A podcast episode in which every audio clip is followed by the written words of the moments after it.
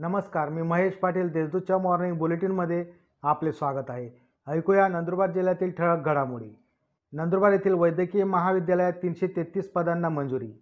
नंदुरबार येथील वैद्यकीय महाविद्यालयाची आवश्यक पदे निर्मितीबाबत महाराष्ट्र शासन वैद्यकीय शिक्षण व औषधी द्रव्य विभागाने मान्यता दिली आहे.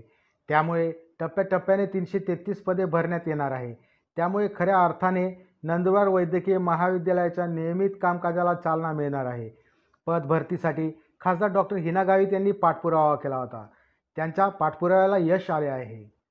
एकाला मारहाण प्रकरणी चौघांना अटक.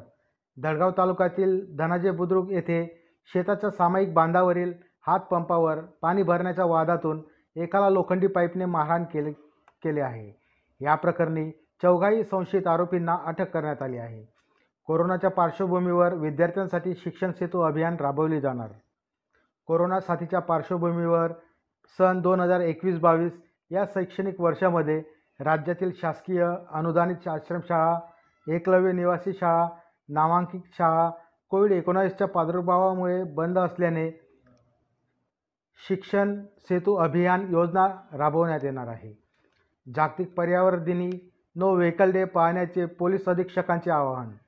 जागतिक पर्यावरण दिवस हा दिनांक पाच जून रोजी असून नागरिकांनी स्वयंस्फूर्तीने नो व्हेकल डे म्हणून पाळावा असे आवाहन पोलीस अधीक्षक महेंद्र पंडित यांनी केले आहे.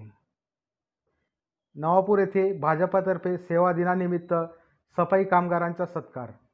नवापूर शहरातील भाजपातर्फे सेवा दिवस निमित्त कोरोना योद्धा सफाई कामगारांचा सत्कार नवापूर नगरपालिकेच्या आवारात घेण्यात आला.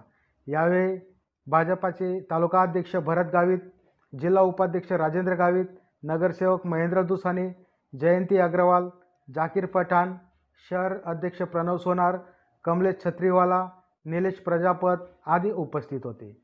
या होत्या आजच्या ठळक घडामोडी अधिक माहिती व देशविदेशातील ताज्या घडामोडींसाठी देशदूत डॉट कॉम या संकेतस्थळाला भेट द्या.